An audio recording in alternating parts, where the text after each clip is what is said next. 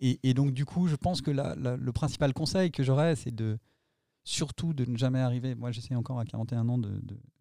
et j'essaye d'ailleurs, tous les jours, c'est comme ça. Je ne transmets pas.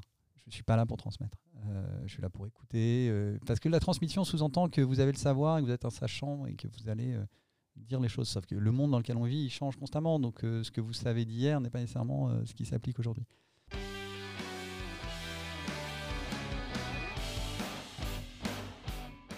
Bonjour à tous. Bonjour à tous. Bonjour. On est ce matin l'honneur et le plaisir euh, d'échanger avec Romain Millet, directeur général de Millet Mountain Group. Bonjour Romain. Bonjour, Romain. Bonjour mesdames. Ce que je vous propose dans un premier temps, c'est de vous introduire brièvement. Bah, je m'appelle Romain Millet. Euh, j'ai 41 ans, bientôt 42. Je tiens à conserver cette jeunesse euh, encore pour les prochains jours. J'ai deux enfants de 5 et 7 ans qui s'appellent Candide et Zelda qui sont euh, biculturels, parce que j'imagine durant l'interview on, y reviendra, mais ils sont nés euh, ou ils ont beaucoup vécu en Chine. J'ai une femme euh, qui s'appelle Alix, qui est dans le digital depuis 25 ans et qui tous les jours me rappelle l'omnicanalité, la digitalisation le futur de ce marché. On y reviendra, j'en suis certain, après. Et j'ai la chance d'avoir, depuis un an et demi, donné beaucoup de sens à, à ce que je fais dans la vie euh, et d'avoir trouvé un juste équilibre entre euh, ma vie personnelle, ma vie professionnelle. Et, j'imagine que ça, c'est une troisième thématique qu'on abordera. Oui, tout à fait. On va repasser au travers de tout ça.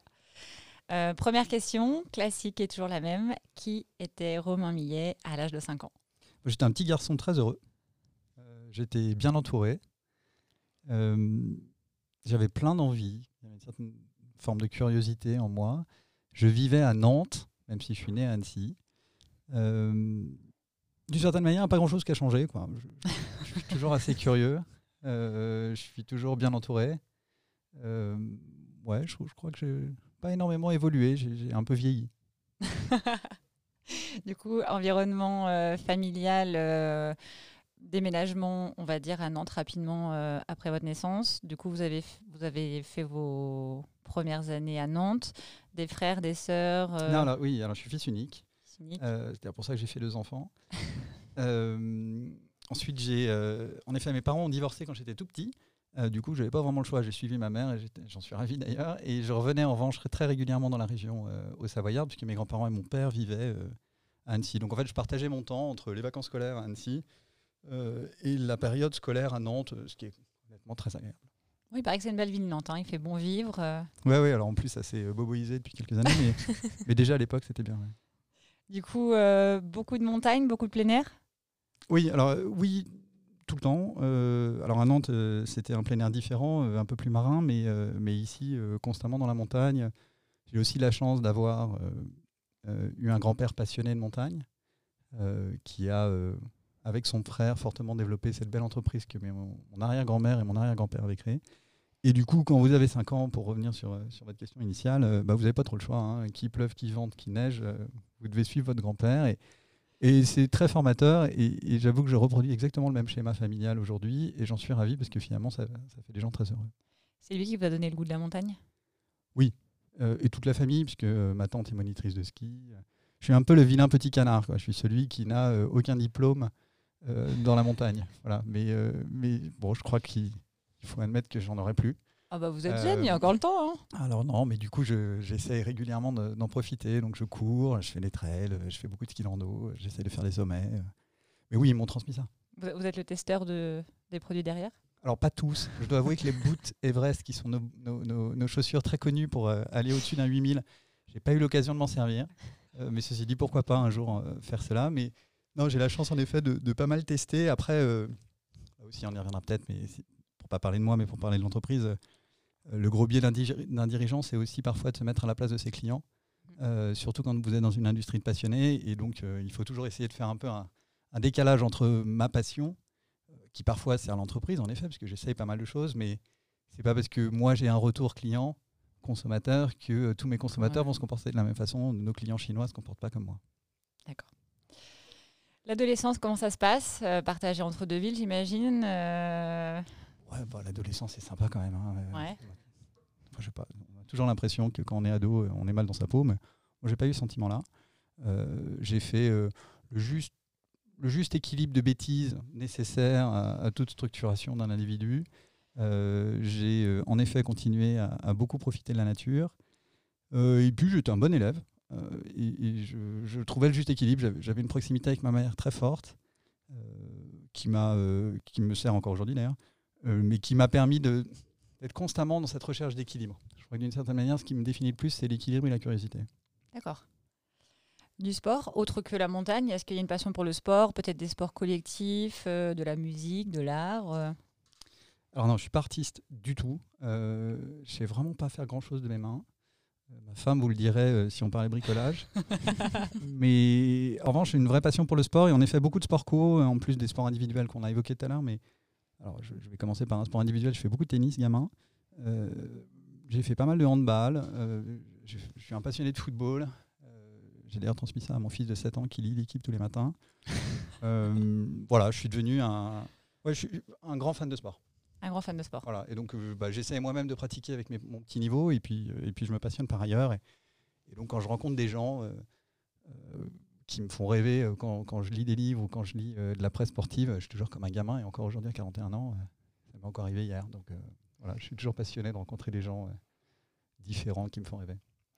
Vous avez parlé du, du côté équilibre. Est-ce qu'à l'adolescence, c'est vraiment l'équilibre entre peut-être les études et le sport qui vous donne cet équilibre et qui vous maintient? Ah bah, oui, totalement. Euh, de surcroît, quand vous êtes fils unique d'une famille divorcée, à un moment, il faut quand même trouver un juste équilibre et, et trouver. Parce qu'en fait, vous passez par des moments où vous êtes à la fois seul, d'autres moments où vous êtes tout seul avec euh, beaucoup de gens qui vous aiment et donc euh, l'intention est sur vous. Euh, voilà, donc il faut, faut savoir un peu mesurer tout ça et trouver cet équilibre. Donc oui, oui, ça, constamment, je, je suis dans cette recherche. euh, je- ça ne veut pas dire que je suis pas ambitieux. J'ai été très ambitieux jusqu'à bon, encore aujourd'hui, je pense, mais mais mais oui, bah, c'est vrai, mais, mais je pense que l'équilibre prône.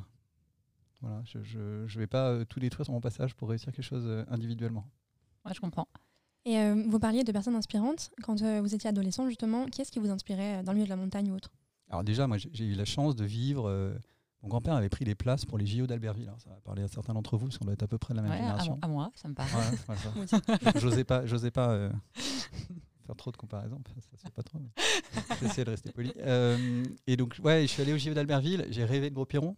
Ouais. Euh, il se trouve qu'on a euh, familialement euh, pas mal d'attaches à la Clusa, donc voilà, quand j'étais gamin, Edgar Gros Piron, c'était quelqu'un qui me faisait rêver. Alors d'un point de vue juste sportif et exploit, et je pense que c'était un peu le Candide Tovex de ma génération.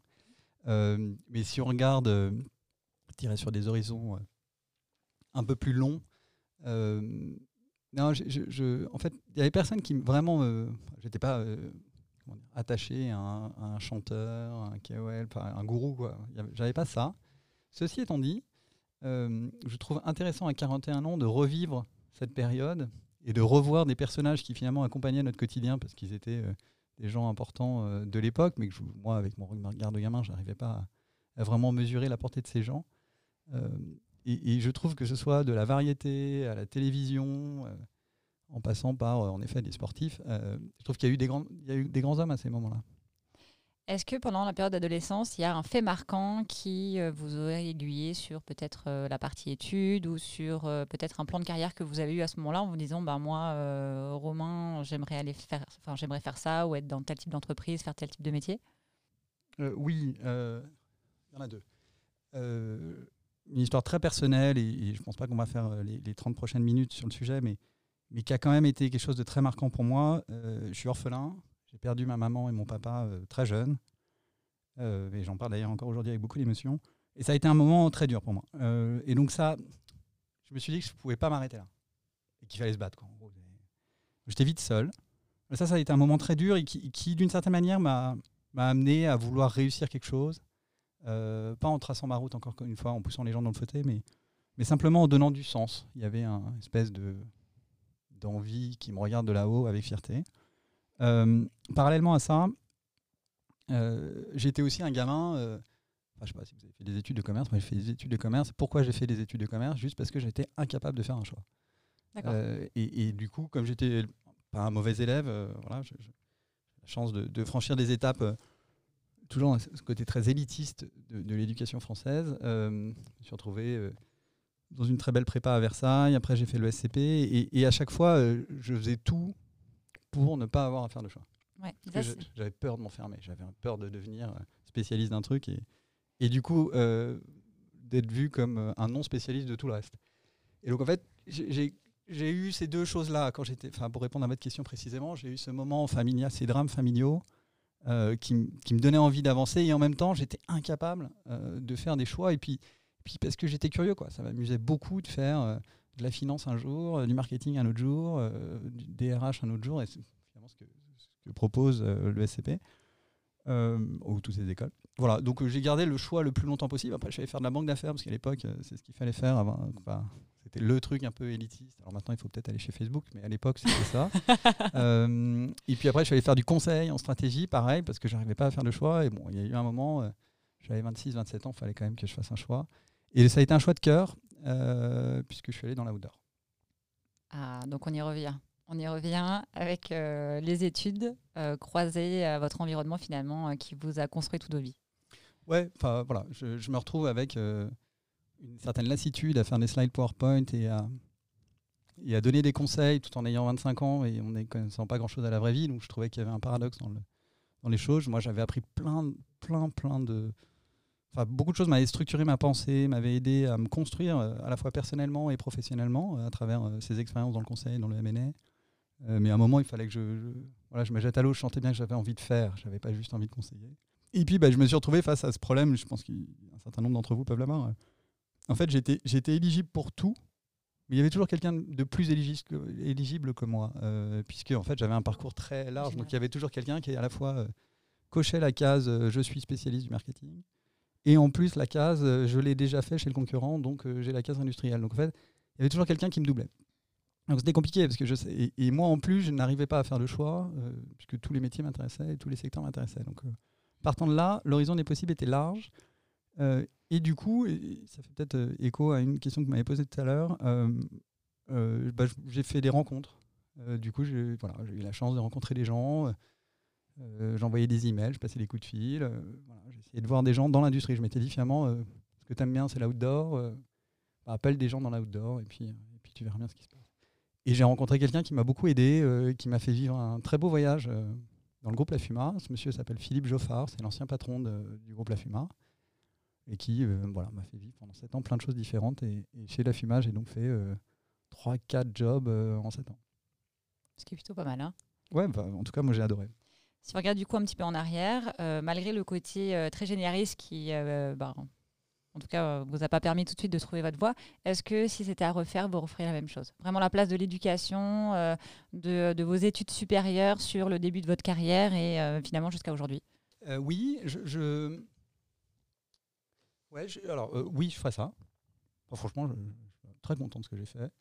Très content d'avoir fait toutes ces bêtises de 15 à 18 ans. euh, après la prépa. Enfin, dans la prépa, il y a quand même une pause où il faut bosser. Euh, et après l'école de commerce, euh, j'avais quand même un peu de temps pour moi aussi. Voilà.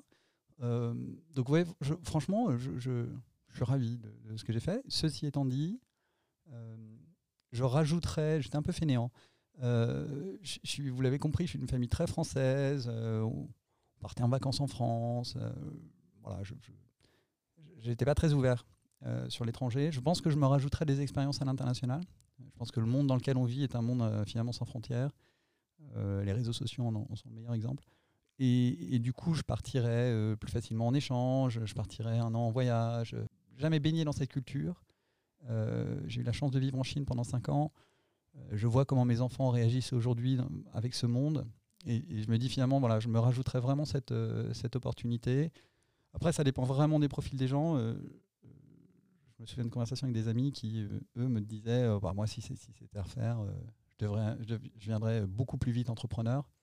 Je suis assez conscient que je suis un bon intrapreneur, mais, commencer de rien avec une feuille blanche, je le vis à la maison parce que mon épouse a créé, avec beaucoup de, succès d'ailleurs, une, entreprise. J'en suis incapable. Je peux pas partir tout seul. Et c'est bien d'être conscient de ses limites. Moi, j'ai besoin d'ores déjà d'avoir des gens, une équipe, des gens qui m'animent. L'international, du coup, vous y allez pendant 5 ans. Est-ce que c'est un vrai souhait de votre part et vous avez euh, fait en sorte de vous créer l'opportunité de partir? Est-ce que c'est une opportunité et vous êtes dit je dois la saisir? Et là, du coup, bah, ex- expérience familiale en plus euh, qui va avec Alors, ça commence un peu avant, euh, puisque quand j'étais chez la FUMA, on m'a offert le poste de directeur international. Honnêtement, je prenais un peu l'avion, mais pas beaucoup. Et là, je me suis retrouvé du jour au lendemain à être plus de la moitié de mon temps à l'étranger. Ce qui, d'ailleurs, au bout de 2-3 ans, était fatigant familialement. Euh, donc, toujours dans cette recherche d'équilibre. Mais, mais quand même, qui euh, m'a beaucoup aidé euh, à m'ouvrir au monde. Et donc, je passais mon temps. j'étais aux US. Après, je revenais, j'étais à Hong Kong. le jour d'après, je partais en Italie. C'était vraiment ça ma vie pendant deux ans et demi. Et ça, ça m'a donné envie. et cette envie-là, bon, bah, je l'ai gardée dans, dans, un coin de tête. Ensuite, je suis allé faire deux, trois autres choses. Et je me suis retrouvé en 2016, fin 2015, je vivais à Saint-Malo à l'époque, dans un groupe euh, extraordinaire qui s'appelle Beaumanoir, fondé par euh, Jocelyne et Roland Beaumanoir, qui sont des gens brillants, qui sont, font partie des deuxièmes mentors que j'ai pu avoir. Et, je me suis retrouvé en effet plutôt à saisir une opportunité qui a créé ce chemin. L'entreprise Beaumanoir avait une très belle histoire en Chine, à Shanghai, avec beaucoup de salariés, enfin une très belle boîte. Et, Roland m'a proposé de, partir là-bas. Donc, je n'ai pas tapé les pieds pour y aller. Euh, mais quand j'ai eu l'opportunité, euh, j'ai sauté dans, l'avion. Euh, pardon, il y a quand même une étape très importante là-dedans. Et, d'ailleurs, c'est un, autre monsieur que j'ai eu la chance de rencontrer dans ma carrière, qui s'appelle Rosé Louis Duran, qui est un, ancien patron de Carrefour, qui m'avait dit, avant, avant d'accepter, c'est avant tout un choix familial. Et c'est vrai qu'on a tendance à penser, on n'a pas pensé ça comme ça, mais une expatriation, c'est un choix familial. quand, quand, vous êtes parisien et que vous expatriez à Bruxelles, peut-être moins. Euh, mais si vous expatriez dans un autre continent, euh, ça doit être avant tout pour des motivations familiales et jamais pour des motivations professionnelles. Donc, euh, donc il y a eu une étape quand même que j'ai réussi à négocier avec Roland d'avoir quelques jours de réflexion. et ces jours de réflexion ont été d'emmener ma femme Alix à Shanghai. On est allé passer 2-3 jours là-bas pour sentir si vous voyez vite hein, si vous avez envie ou pas envie. et puis bah, ça a été positif. Et on est parti ce qui était courageux, parce que mon épouse était enceinte de notre petite fille. Il faut partir euh, s'installer à l'étranger, en Chine, enceinte, il faut, avoir beaucoup de courage. Il faut avoir envie, ouais. Et bah, elle l'a fait. Et, elle va très bien, notre petite fille. Donc euh, c'était une bonne nouvelle. Je voudrais juste revenir sur le côté international. Si je comprends bien, quand vous prenez la direction internationale euh, pour la FUMA, vous n'avez pas d'expérience internationale à proprement parler. C'est-à-dire que vous n'avez jamais travaillé complètement à l'international.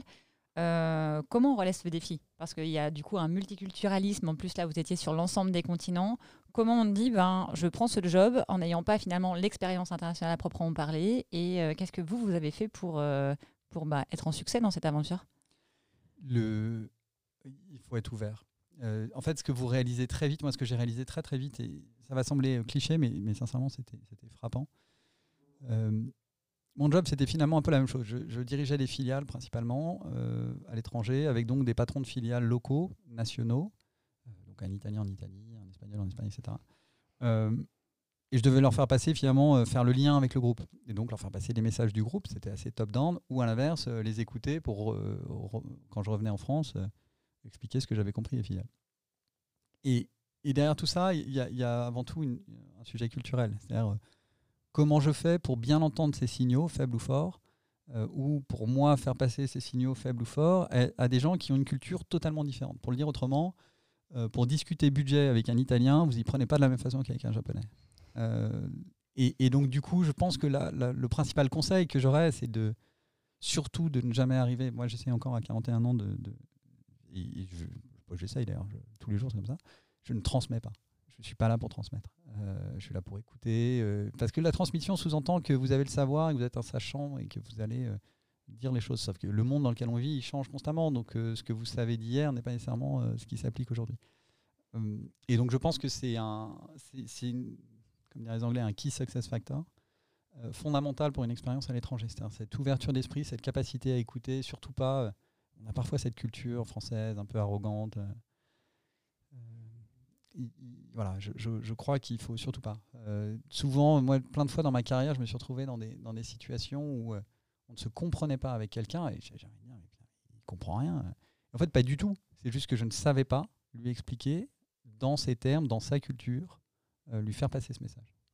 Et, et, ça, voilà, je pense que c'est la qualité première qu'il faut développer pour y arriver. Au-delà de l'écoute, est-ce que la compréhension de la culture, le fait d'accepter, la, fin, de faire les traditions, vous avez parlé entre l'Italie et le Japon, alors on a tous euh, une vision de, chaque pays, mais est-ce que c'est d'y passer du temps, de comprendre comment... Euh, oui, bien sûr. Après, il faut s'immerger dans cette culture. C'est sûr que si vous n'aimez pas le pays, ça ne sert à rien d'y foutre les pieds. Hein. Euh, enfin, vraiment, je le dis avec mes mots, mais ça ne marche pas. donc oui, il faut, il faut aimer, mais la curiosité, elle passe aussi par là. Aller voyager Nous, par exemple, on parle chinois. On, a pris le premier jour où je suis arrivé en Chine, quelqu'un m'avait dit, quelle bonne idée d'ailleurs, la première semaine, prends des cours de chinois parce que sinon tu vas vite t'habituer à parler anglais. Et, je suis ravi d'avoir pris ces cours de chinois aujourd'hui. Alors moi, je lis pas, mais toute la famille lit, parle. Pas, voilà. Ah, Et ouais, ouais, mais ça change votre vie. Parce que au quotidien, euh, quand vous êtes avec des collaborateurs euh, qui tous font l'effort de parler anglais, enfin, imaginez euh, une réunion en France, dans une boîte en France, où il y a un anglais, et juste pour lui, tout le monde se met à parler anglais. Enfin, le lien entre ce groupe de personnes ne, se construit pas de la même façon que si cet anglais prend euh, l'habitude d'écouter et de parler le français. Il, réussira beaucoup plus euh, et, il fera plus avancer ce groupe. Bah, c'est exactement la même chose, mais quand vous êtes un Français au milieu des Chinois. Et, moi, ce conseil-là m'a beaucoup servi professionnellement. Évidemment, quand vous voyagez, c'est beaucoup plus simple euh, de, voyager dans un pays qui maîtrise mal l'anglais quand vous maîtrisez la, langue locale. Donc oui, et puis ça va un peu plus loin. Alors j'avoue que parce que la culture, c'est pas qu'une langue. C'est aussi la gastronomie, c'est aussi l'art. Euh, alors voilà, il faut être euh, aussi curieux dans tous ces moments-là. Quoi. Ça ne me dérange pas de manger les insectes. Vous avez tout essayé. ça, c'est peut-être un bon conseil. Hein. ouais, je, encore une fois, je, je, ne crois pas du tout à cette posture du sachant donc le, bon conseil, c'est demain quelqu'un qui, va s'installer à l'international, c'est déjà de faire l'effort d'apprendre la langue du pays et de vraiment comprendre et de s'immerger dans la culture, les traditions et euh, finalement de vivre, ben, dans votre cas comme un Chinois, mais euh, vraiment pour comprendre qui ils sont, ce qu'ils représentent, comment ils sont éduqués, élevés euh, au, global. Ouais, et dernier point, qui je pense est un, conseil de vie d'ailleurs, toujours essayer de voir le verre à moitié plein, jamais le verre à moitié vide. Si une chose existe, elle peut être critiquable, mais si elle existe, c'est que souvent elle a été faite pour des bonnes raisons. Souvent. donc essayons de, comprendre les bonnes. Voilà, exactement. Non, mais il faut positiver. Enfin, sincèrement, sinon c'est horrible d'être tous les jours dans le négatif. Alors du coup, ça me fait penser, ça me fait rebondir sur une question. J'imagine que l'arrivée en Chine n'a pas forcément été simple. Il y a probablement des moments difficiles, euh, peut-être des, problèmes, des moments de doute, de découragement. Euh, Comment vous faites, vous, Romain, quand vous rencontrez ce genre de moment où euh, tout peut être mis en question, où il y a vraiment un coup dur? Et euh, votre méthode à vous? Euh, C'est hyper compliqué. déjà, je, ne communique pas assez. Je ne vais pas répondre par une solution, je vais plus répondre par ce que je fais mal. Et, ma femme me le dit souvent, et elle a raison. quand j'ai un truc qui ne va pas, j'ai tendance à être assez silencieux. voilà, parce que je me finalement, bah, à toi de gérer ton problème, euh, rien de te, plaindre. Je pense que c'est une tradition assez familiale d'ailleurs. Euh, et, donc, je crois que ça, c'est une erreur. Je crois que quand ça va pas, il vaut mieux en parler. Alors, ça ne veut pas dire qu'il faut casser les assiettes par terre et s'énerver dans tous les sens. Ça veut juste dire, euh, voilà, avouer que j'ai un problème. Et le fait de parler souvent fait du bien. donc, ça, ce serait quelque chose que je n'applique pas moi-même, mais que j'aurais tendance à conseiller, parce que les rares fois où je l'ai fait, ça, à chaque fois, ça m'a fait du bien. Après, je pense que la famille dans ces moments-là est important. Euh, si ça va pas, euh, je vous prends un exemple tout bête. On s'est fait bloquer par le Covid euh, en Chine, à un moment où on ne savait pas ce que c'était que le Covid, on ne savait pas si les enfants allaient être touchés. je pense que tout le monde se souvient de ce moment du confinement de Wuhan où on se disait c'est impossible de priver de liberté 10 millions de personnes. Finalement, il y a beaucoup d'autres sociétés qui l'ont fait. à ce moment-là, c'était une vraie période d'incompréhension. Notre premier réflexe, on a 40 ans hein, et deux enfants, ça a été de rentrer chez maman.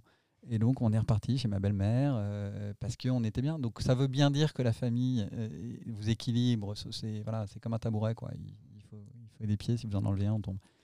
Et, voilà, donc j'aurais tendance à dire, en plus de la communication, d'aller vers les gens qu'on aime. Quoi. Il y a nécessairement beaucoup de bienveillance. Euh, ayant dit tout ça, après, il faut se battre. Hein. il y a aussi une question de ne pas se laisser tomber. Enfin, faut pas se laisser aller. voilà, il faut se reprendre en main. Quoi. Enfin, à un moment, il faut aussi du courage et un peu de combativité. Quoi. Tout vient pas à soi directement.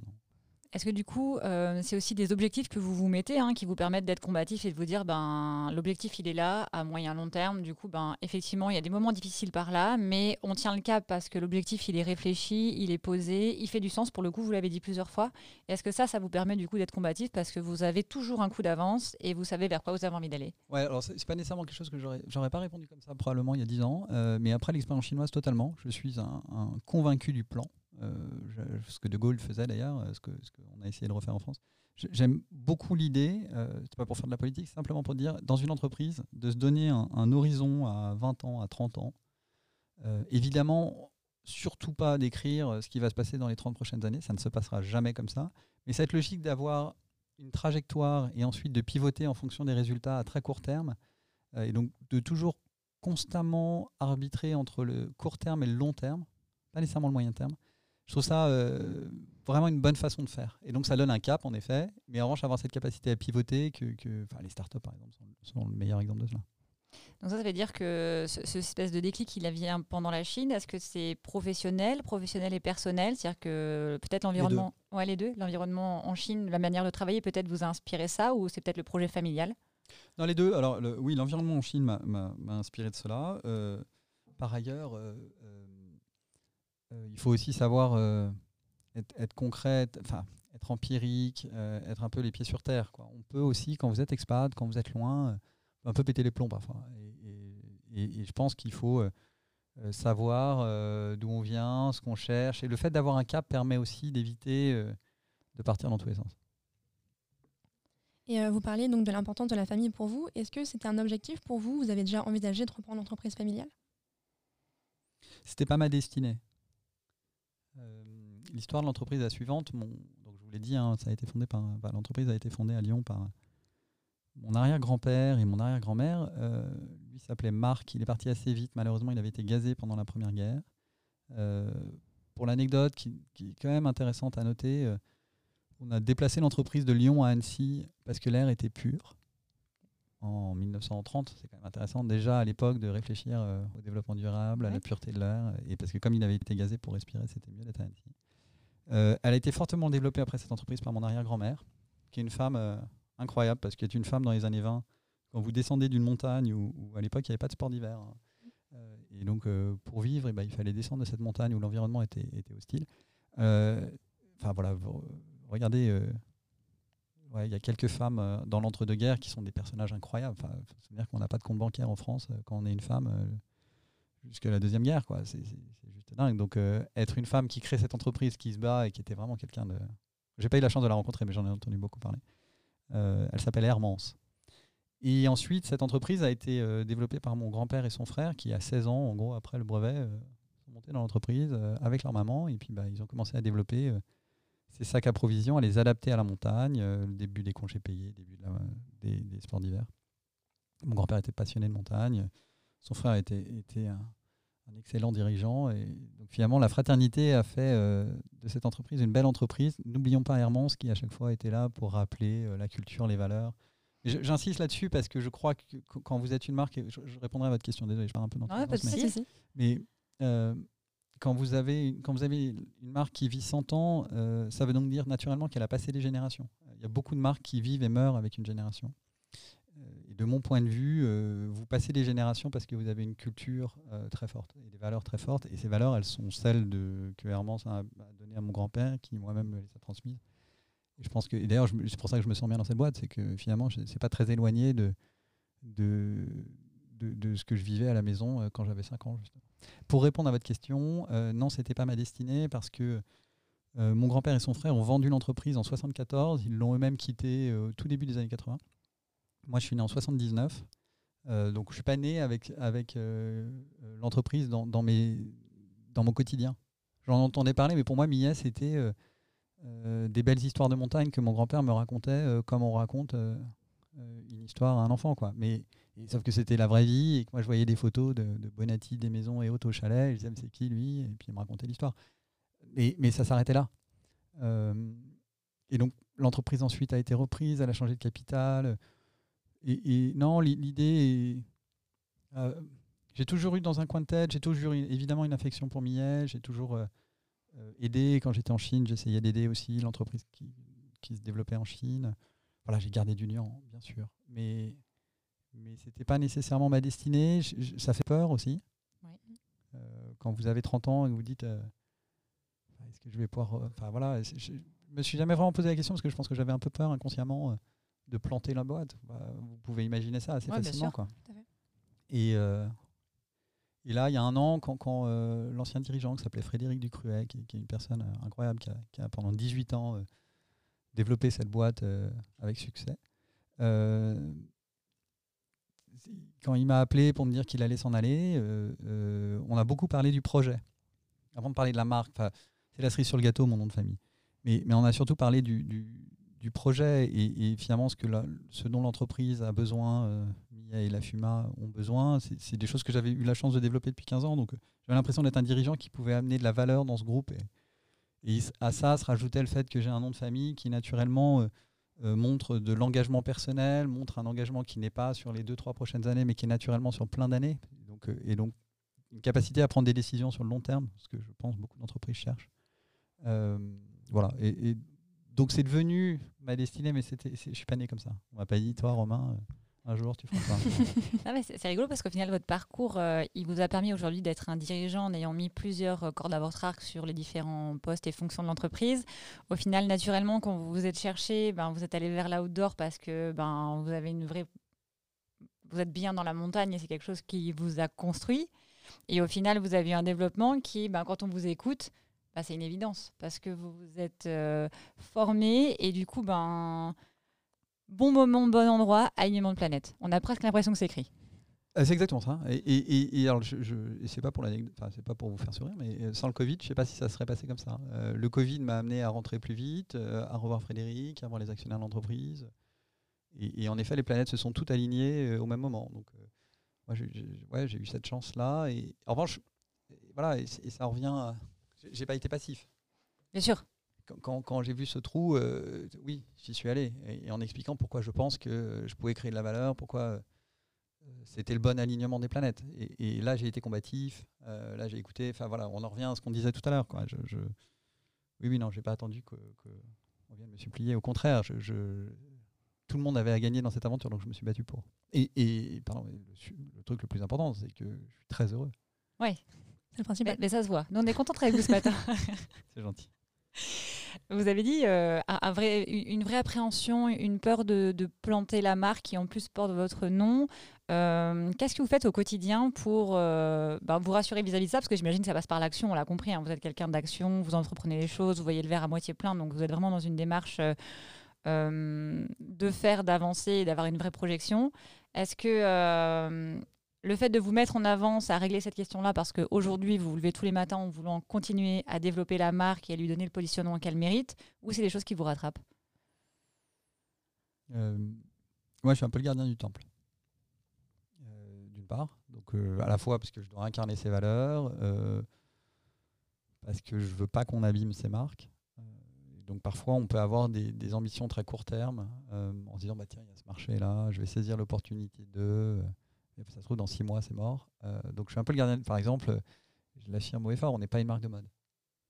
Euh, ça ne veut pas dire qu'on ne porte pas nos produits tous les jours dans les villes. Hein. Vous voyez bien euh, la doudoune que j'ai derrière moi. Mais, mais je ne veux pas voilà, parfois qu'on se perde pour, pour, pour, des objectifs à 2-3 ans. Déjà, j'ai ce rôle-là. mon deuxième rôle est vous l'avez bien senti d'ailleurs. C'est pas complètement dans mon caractère, mais, c'est d'essayer au maximum de être un peu en retrait, euh, d'écouter, de, ne pas imposer mes idées. Je, force ma nature. Il y a plein de fois, euh, je, m'en veux d'ailleurs. Je, dis bah, pourquoi on fait pas ça? Il faut faire ça. tout le monde a, a, ses, défauts. Moi, mon principal défaut, c'est parfois ça. C'est d'être convaincu d'un truc et de entrer par la fenêtre, par la porte, par le parking pour expliquer qu'il faut le faire. Quoi. Et, Non, mais d'être le gardien du temple, c'est aussi de, fédérer un groupe de gens différents. Et c'est par cette diversité qu'on crée de la valeur et donc les faire travailler ensemble. Euh, il y a plein de moments, il y a des frictions. Euh, c'est normal et, c'est la théorie du Big Bang. Quoi. Ça crée aussi de l'électricité, ça crée les choses, de la vie. Euh, mais de les faire bien travailler ensemble, de faire avancer cette entreprise. Voilà. Ça, c'est mon deuxième rôle. Euh, et pour les faire bien travailler ensemble, c'est peut-être mon troisième, c'est de garder un cap. On, y revient. Moi, je, passe mon, quotidien, c'est euh, passer tous les jours, enfin toutes les heures d'un sujet à un autre. C'est-à-dire qu'après, essayer de parler, je vais sûrement parler stock, puis après, on va me parler de marketing, et puis après, on va me montrer un produit. Ça, ce sera ma journée. Et dedans, il y aura un coup de fil ou deux avec une urgence à gérer c'est ma vie, euh, mais ce qui est génial. Euh, mais parallèlement à ça, euh, je dois garder ce cap et notamment deux sujets qui me sont vraiment, qui me tiennent à cœur, parce que je suis convaincu que dans les prochaines années, c'est ce qui fera la différence. Un, c'est l'innovation. Des entreprises comme la nôtre doivent être à la pointe de l'innovation. On doit amener toujours le meilleur produit à nos consommateurs. Et deuxièmement, c'est le développement durable. Euh, et donc, évidemment, la protection du climat, j'en parle pas parce qu'il y a la COP26, mais, parce que vraiment, c'est inhérent. Et si des entreprises comme les, nous, qui, comme les nôtres qui évoluent dans la nature, euh, on ne fait pas tous ces efforts, ça marche pas. Et moi, je, voilà, je suis un peu le gardien de ce, cette stratégie très long terme. Et donc, je vais passer beaucoup de temps sur ces sujets long terme parallèlement à faire tous les trucs du quotidien et faire travailler les gens ensemble. Nous, on a, une, euh, on a un petit slogan, donc, euh, qui est Chief Your Future. Euh, c'est aussi pour ça qu'on se parle aujourd'hui. Hein. L'idée, c'est de pouvoir partager des parcours comme le vôtre et de comprendre comment vous continuez à avancer et qu'est-ce qui vous drive. Vous, votre slogan personnel, ce serait quoi? C'est hyper dur comme question. alors pour, pour, ceux qui ne le savent pas et qui nous écoutent, j'ai quand même été briefé il y a une demi-heure pour trouver ce slogan. j'ai beaucoup réfléchi, j'en ai pas vraiment trouvé. Donc, à défaut de trouver un slogan, euh, j'insisterai sur deux mots que j'ai beaucoup dit. vraiment, je, pense que c'est important. Un, c'est l'équilibre. Euh, le déséquilibre, par définition, ça ne fonctionne pas. Il y a un truc qui, vous rendra malheureux, d'une manière ou d'une autre. Vous pouvez faire une brillante carrière si vous n'êtes pas heureux familialement. Il vous manquera un truc, et l'inverse est vrai. Euh, et donc l'équilibre, j'insiste beaucoup là-dessus. Et deuxièmement, la curiosité. Ça me semble être une qualité. parfois, on dit que c'est un défaut, mais moi, je trouve vraiment que c'est une qualité. Voilà, donc curiosité et équilibre, mais j'arrive pas à les mettre ensemble pour vous faire un slogan en anglais euh, comme euh, Chief Your Future. Mais il est pas mal ce slogan. On va réfléchir. C'est gentil, merci beaucoup.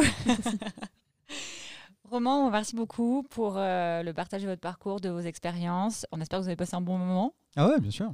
Super. Et puis, ben, on vous remercie de nous avoir suivis. Et si vous avez des questions, ben, vous n'hésitez pas à les laisser en commentaire. Merci beaucoup. Merci à, à vous. Au revoir. Au revoir.